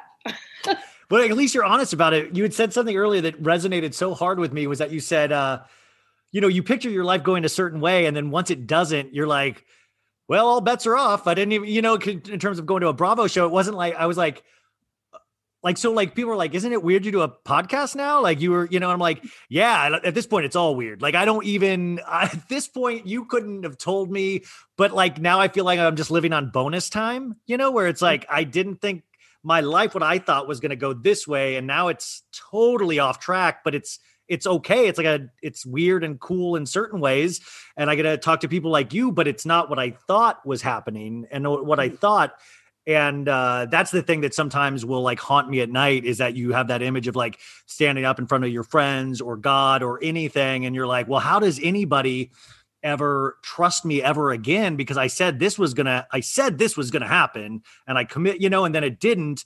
Like that that stuff will just sometimes just haunt you. I, like wake up in the middle of the night haunt you, you know? Um Yeah. this super and how funny, do we you guys. protect like future generations? You know, how do we tell them like, guess what? Like, it's mostly for us, like people like you and me. It's it's unmet expectations. It's not that our lives right now suck. You know, No. people like you're Ryan Bailey, man. You have like iHeartMedia. yeah. Uh, Ryan, pull this quote. Put put this quote on your vision board, Ryan. Put this quote on your. Um, I'm gonna frame this like you did with the Rihanna thing. Um, Yeah. uh, there is something funny that uh, I think was one of the. It's tragic because in its specificity, but it was really weirdly funny because I don't think anybody's ever brought up the movie Scary Movie three in the way you brought it up. Literally, I was like, "Did she say Scary Movie three? Like, he, you guys walked out of Scary Movie three, and then it was like, does that mean you guys saw the first two? There were so many questions. that movie. We just thought it was an easy way to spend some time as you know newlyweds on an island, and I was trying to be the cool girl that does whatever the guy wants to do. I didn't want to go to a movie. I was in. I thought, wait, I thought you were the one that wanted to go to Scary Movie three, and then he was like upset that it was like dirty. No, I'm in Hawaii. I want to, ha- and I'm I'm a virgin. I want to have sex and walk on the beach and eat filet mignon. That's all I want to do on my honeymoon. Is just do it Yeah. over and over and over. And so I'm just like, you want to go to a movie? Like you you you want like a three hour break from me? Okay. I'll- And you know, scary, and it's and Scary Movie three of all movies. It wasn't like Titanic or something, you know. No, it was yeah. It was just like I was just trying to be the cool girl, and then we had to walk out, which is both humiliating and devastating when you're three days into a marriage. I And think they were- this is going to inspire a glory hole back in the hotel room. It's not. But I, I think that uh, they were probably used to walkouts with Scary Movie three. I have a feeling that they were used to uh, not people staying. I haven't- I've never watched it since that day. Um, well, I don't. That's I've yeah no I that's a good that's a good call. Um uh okay uh Andy meeting Andy was that that that amazing experience because you see how much you love I couldn't even. Yeah, he's a ridiculously handsome and charming, and And was it fun to see how he operates? Because I think sometimes, and what I loved about your reunion was he was like, I think he was on point because he genuinely loves you guys because you're new, you guys brought it, and you could see the glee in his eyes. Like I think sometimes he was just like, wow. And I love that when Andy gets excited, you know, did you, but you see that too, right? you want you want Andy, you want to make Andy laugh. You know, Yes. you want Andy smile. You got a three, you got a three part reunion. They didn't like, they had to do three parts, you know? People would get up and go to the bathroom. I was like, I'm not leaving. I'm staying right here. Like I'm, I'm not. leaving. I just want to be by him. If he gets up to leave, I'll leave. But other, if he's here, I'm staying. I'm, good. I'm good. You know. Were yeah. you did he did he let you geek out? Did he let you ask questions about housewives and stuff like that, or did you did you play it cool like you weren't meeting a Beatle? I played it cool because you know tensions were high. Yeah, we were thrilled to be there. We were thrilled in the pandemic that they had made it happen, and they're professionals. Just like get here, get this done. It was a long reunion. You know, it was like I don't know how long we're there, but three episodes worth. You know. And you guys had to, I think, pick up filming pretty quickly after that. So that must have been really intense to go from that to going back into that. That's got to just like set up like weird uh things that hopefully we'll see, but it, it it's got to be really awkward for a person to like I, I just get nervous about situations where I know people don't like me. Like that just like why why would I go into that situation, you know? You Um, seem perfectly in this interview, so you well, wait, I think we like each other. No, oh, that would break my heart. That, by the way, if, if Heather Gay unfollows me after this, I know. Um, by the way, that's so funny because Heather, I wrote Heather a fan letter, you guys. I think I wrote her a couple. And then I realized I was like, oh my God, what if she doesn't even run her own thing and it's like some 15 year old boy fielding my letters, you know? But it's you. I, well, some people I know hire. Straight guy in the Bravo universe, you know that, right? Like you're literally the only straight. I'm so scared for the I'm so scared for the next straight guy to come because they're gonna be like, well, Ryan ain't shit. There's another straight guy. Yeah. Like I'm literally like, the 26. I have a 12 pack, and I do everything. yeah. If there's a guy, Ryan. if there's a guy with one ab that comes into this, I'm screwed. Like it, my my whole magic is gone. Um. Uh. Okay. So we're 'cause I'm the vampire for straight male energy, and people are always like, "Oh, are you dating so much?" I'm like, "Do you guys think that like straight men besides Ryan Bailey watch Bravo Housewives? They don't." I know. hey, I'll take. You know what? I'm I'm fine with that. I'm proud of what I like. Find your niche, man. Find your niche and stick with uh, it. That's right. I but I I don't know why I genuinely love these shows, but I have since I was like I've I've loved reality shows since I was a kid, and then this was just like a natural extension of that. People were like, "Well, did your ex get you into it?" I was like, "No, I got myself into it." And all my friends watch. You know why you love stuff. them? You love them because it is humanity played yes. out and it's it's every single dramatic human element in a way that's both entertaining and fascinating. Like I love them too. Like I yeah. love them. I listen to your podcast. Like I, I, the same things that turn you on about it and fascinate you are, are for me too. I just who's can't your, believe I'm on it. Who's your favorite housewife? Or before you even started this process, who was your favorite? I just, um, well, the problem is, you know, it's like everything. There's no favorite. You know, I love it, it's a non, yeah. it's a sports team. Everyone's just like, you're my favorite. I'm like, listen, Shaq, and it goes season Kobe, to season. It goes season to season too. Full bench. Yeah, you need a full team to make this happen. You just want, you don't want to see me going around. Nobody's. I if I have my burger at the table and nobody's going to take it, there's nothing to do there. You know what I mean? Yeah. It's not. A, it's an ensemble. It's a team sport for sure. So every single housewife I adore, but like as far as personal affinity, I don't know how to explain it except that like Sonja Morgan can make me weep. Like she can just like when she is upset about the Morgan letters and everyone's last week, yeah. Her, yeah. I'm just like I feel it.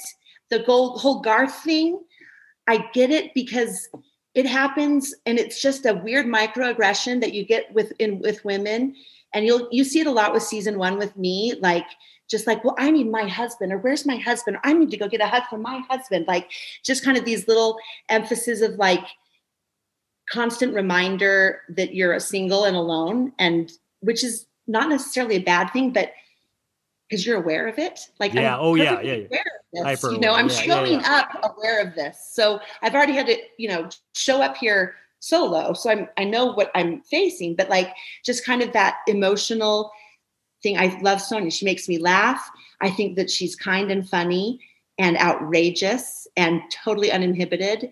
And she's also, um, I feel her pain from her divorce. Yeah, you see that, and unfortunately, it comes out. It you know when she drinks, it exacerbates that, and it kind of comes out in these explosions, which I think unfortunately is really entertaining to watch as much as you worry about her because you can't like we we now have been so many seasons with Sonja that she comes like it's like the audience we feel like we know you guys and i know that's like um sometimes hard because we don't know you guys but like for sonja like even ramona i don't love everything ramona does but like at this point Ram- like ramona can get away with things with me where no other person can because it's like ramona. Like i you know like i mean are you she, she is and she's hilarious and it's great. I don't like totally appropriate woke always doing the right thing housewives. Like that's I like people that are crazy and messed up and funny and unapologetically themselves and open to like evolving and changing because that's who I think I am. And so I certainly hope that I'm not, you know, blazing a trail for appropriateness. You know? hey, hey, as your as your uh your your catchphrase that didn't take off, you're dead inside. So like it, it's fine, you know. Um uh are you excited for Bravo? Yeah. Are you excited for BravoCon though? Because you can meet Sonja. You're going to be able to meet all of these people, and you're a part of it now. It's like it's like you're in the Avengers or Justice League or something. You know, like it's going to be wild. You, I want you to edit this out, but like Sarah Catherine Paulson DM'd me, and like Lisa Rinna, and some of the OGs, and I'm yeah. just like, please I don't even know how to respond. I'm like, do I do the prayer emoji? Do I do the emoji with a giant kiss mark? Like, I, I will, ki- I will eat your ass. Yeah, like, I wouldn't. Hey, but also, yeah, don't trust some of them. They just want you as they're going to use you as. Uh, no, I I do sometimes find it funny. Um, the housewives that all get together from other casts and stuff like that. So it's like, and then sometimes I'm like, are they just like campaigning? Are they trying to win people? Like, I, I always just think these random thoughts that are just like probably wrong it feels i'll tell you and i'm i'm naive and i'm you know obviously a huge newbie but it feels strangely absolutely safe. Like the safest place i could be is like when i'm in a room with like bronwyn and we're I can just say whatever I want to say because she knows my vulnerability and I know hers because we're both in in it all of a sudden. Does that make sense? Like it, it does. It it does. Like a sorority. But, like we know yeah. the secret code, so we're in the sorority. Like I won't screw you if you don't screw me, but then people screw you. well, that's what I. I mean that that well to me that's what like I don't. Do you, you watch Beverly Hills, right? Or you started yeah. or yeah well like Rinna yeah, to me no, like, well like I didn't love how Rinna threw Denise under the bus and then this season I I see that she this is when I say it's like Survivor. Rinna's making up with uh Garcelle because Garcelle, she wants it to be cool but at the same time Garcelle's like I don't trust Rinna as far as I that to me is like when it's like becomes a game whereas I feel like you guys are still in a second season where it's not like game moves you guys are actually living life still you know yeah, and you don't I have any you, you, don't have any new people. Well, you have one new person, but I don't think we can talk about that, you know? Yeah, we have uh some new new exciting additions, but it feels I always I genuinely have never once thought I want to be mean to her for the show or I want to um, make up with her for the show. Like that was that is so far removed from our circle of needs. Like our needs are we are vulnerable scared and drunk and i need a friend in this at dinner. You know what i mean? Would you is there anything you would take back from this whole experience in terms of filming? Like that was the one line i wish they didn't air. That was the one was there anything that was just like damn. I mean ryan every single time I'm on camera. I'm just like no, I mean I'm not like what you don't like. It's hard for you to watch. Uh, no, I know, but like, is there one thing of like, damn, I really misspoke on that one? You know? Um, yeah, I would take back. 90% of the reunion, I didn't understand. I thought I was supposed to go out there like it was the Super Bowl and fucking leave everything on the field. Like every dirty, negative thought, this anger I'd had, I just needed to purge it because then I was going to start fresh with a new bracket on Monday. And like, obviously, I didn't think that through. yeah. Because that is not uh, productive for anyone. And it also um, didn't feel good. You know, it didn't feel good at all. And I really, I have no intention to do anything other than just show up and have fun and kind of um, expose our freak to the world. Because it's good. I mean, that's a bit, well, I mean, but you filmed this second season so quick. Like, are we getting another third season before October potentially? Is would, like that. I mean, listen, I get, I would hope, I hope yeah. the third season. I was thrilled to be invited back for season two and to be a part of it. And to, I'm grateful to Jen for filming it. I'm grateful to her family for letting her film it. I'm grateful that we get to. But are you nervous like about all of this? I mean, like I just I get nervous. I mean, I just not i mean as a friend of hers. And and by the way i go really hard on jen. I make i mean i well i make fun of the situation and i considered myself shah squad blah blah blah and all that stuff. But i mean it, it's just a it's it's rarefied air. I mean erika jayne's potentially going through something similar but it just i don't think these shows have really touched on this before where i was like oh my god is an fbi agent going to have a talking head this season? You know like i get nervous about like I mean, just this is this is uncharted territory, you know? Yes. yes. So no, I will and I'll speak to that. Like I um I don't get worried that um listen, the easiest thing for me to do would be, be to wash my hands of this woman. You know, yeah. she has certainly established, you know, a way out for me. You know, like you know, reasons to, to She did that the first dip. season. She did that potentially the first season. Yeah. You know, she's given me plenty of reasons to dip, and I am not dumb, but I don't want to dip. And like, I think about what she's facing, and I want to lean in because I think good people can do bad things, and she's in it. She's claiming she's innocent, and I think even if she has to, even if she gets convicted, wrongfully convicted, she can make things right and she can redeem herself and she can show up again for a family. And I guess I'm passionate about second chances because I felt like when I got divorced, I didn't have a second chance. Like it was done. And that sucks, you know? Yeah. Well, how can you redeem some of those hairstyles though? That's what we tune in for. If we all look good all the time, we nothing to mean about. Like you want us to show up messy. You want us to take risks. You want us. No, but even for me, this was I was just like, uh, how are I got scared that the show was going to get canceled. I was like, we're done, we're done. We cannot. That's my, that's my I mean, first thought. That was my thought was that it's done. They they Yeah. screwed like they can't continue with the show. So I was so relieved that the show was actually. I was relieved and scared that the show was still filming, but also you know, you have that. I had a line that I was going to use on you, and it didn't. Uh, but I was just like, usually, I was like, oh, you guys must have really nothing to talk about this season because nothing's happening, probably, and, and and and you guys have everything happening now, and it's like this. It's this weird, horrible gift for a housewife show of like. I mean, us Bravo fans better like strap up because I think this is going to be a wild ride, you know? Um, as someone that's a Bravo fan and also like, you know, straddling that fence and a housewife, like, yeah, it's Yeah. going to be incredible. And it's everyone shows up and talks about everything and is experiencing it real time, and we're experiencing it real time. And so it's meta, meta, meta, meta housewife drama.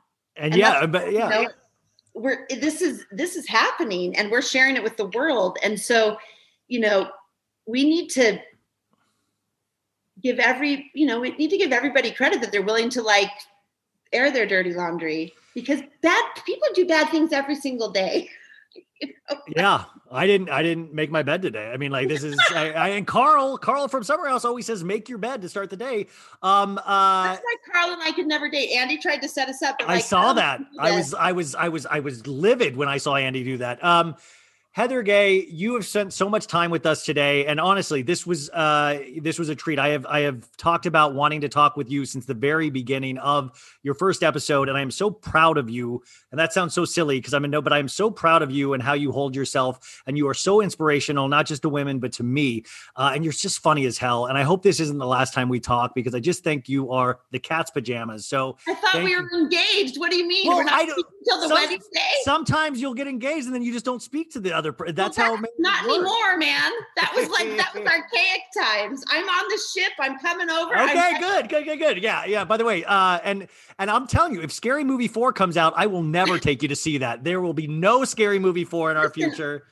You can redeem. You can just create a glory hole for me, Ryan. And Oh my God. Okay. Oh, too much. My parents listen to this show. How dare you? They don't know. They've never seen American Right. Anthem. Oh my God. I had to, I had to, I made my mom watch uh, Summer House this uh, and talk about it. And she had never seen it. And it was, course, an episode where Hannah's talking about putting like a penis in her mouth. And I just, oh. to watch my mom watch that and we were both feeling deep shame in the same room as each other. It's, it's just horrible. It's horrible. Wait, do you let your, do you let your family watch the show? Do you, I Well, mean, I let my daughters watch it, and I had to sit next to my daughters when their mother, in a in a teal, one-shouldered gown, said, "I'm always looking for sex. I'm not." like in front of my teenage daughters, just like, "Hi, girls." Did you have to be like I was doing that for the cameras? I don't. you know, I don't even. I don't even like sex. they laughed. They assumed I was just being funny. I'm usually just being funny because even if you're looking for it, doesn't mean you're getting it. You know what I mean? Oh yeah, I I definitely know what you mean. Okay, uh, Heather, I hope you come on again. Uh, uh, we love you and and thank you so much for doing this. And you're going to be my plus one for BravoCon, right? Is that is that a done deal? You hear that, Alex? You hear that, Alex? It's done, brother. Sorry, dude. Alex already got his own pass. Alex has his plus one. Betches.